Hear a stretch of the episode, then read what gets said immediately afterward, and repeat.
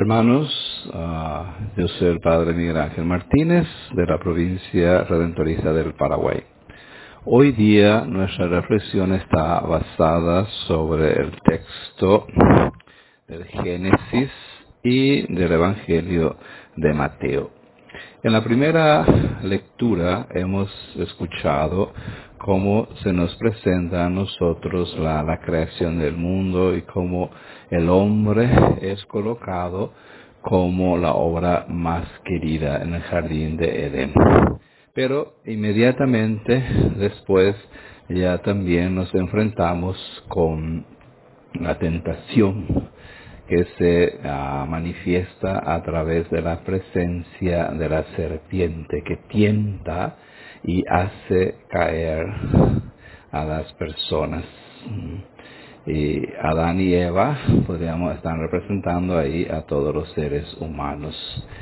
Y la, la, tentación, como vemos, siempre se nos plantea como algo que, algo apetitoso, algo que nos llama la atención, algo donde queremos nosotros entrar, algo que nos invita a hacer aquello que no está permitido, que no deberíamos. Y había una indicación muy específica de Dios de no comer del árbol del jardín que él había indicado. Y ese deseo de ir más allá, que algo parece también que viene con la experiencia humana, que ya está, parece en el gen del ser humano de ir más allá o de que de transgredir lo prohibido. Y por eso vemos nosotros cómo es fácil sucumbir ante la tentación y también por otro lado se nos es difícil reconocer nuestra falta. Nosotros a veces uh, queremos, eh, nos dejamos arrastrar por las cosas negativas, por la envidia, queremos uh, ponernos sobre los demás, queremos nosotros ser primero, queremos nosotros uh, aparentar, queremos siempre estar llamando la atención. Y así también muchas veces no nos fijamos mucho en los métodos que asumimos para poder realizar o caer en la tentación.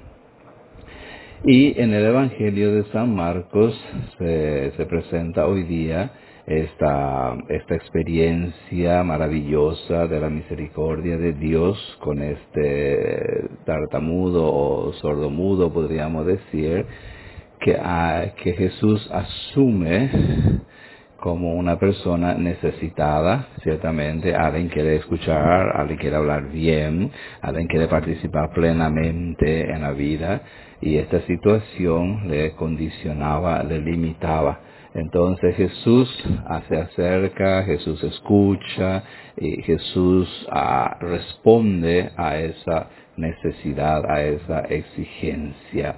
Y él uh, dice, lo apartó un poco, dice, porque él no quiere espectacularidad, él no quiere uh, aprovechar eso para convencer a los demás, él no quiere ningún teatro, que lo que quiere es que la persona sienta la misericordia de Dios, sienta la acción de Dios en su vida. Y claro, después seguramente esta persona que ha recibido esa gracia, o lo que han visto, o lo que han participado de esa experiencia, comunicarán, ¿verdad?, este hecho. Pero no busca aprovecharse de la situación, de su poder, de su, de la acción de Dios en su vida.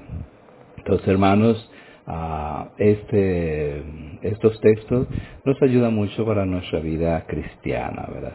Evitar las tentaciones y también a través de nosotros pasa la acción misericordiosa de Dios. Que el Señor les acompañe, les bendiga a todos.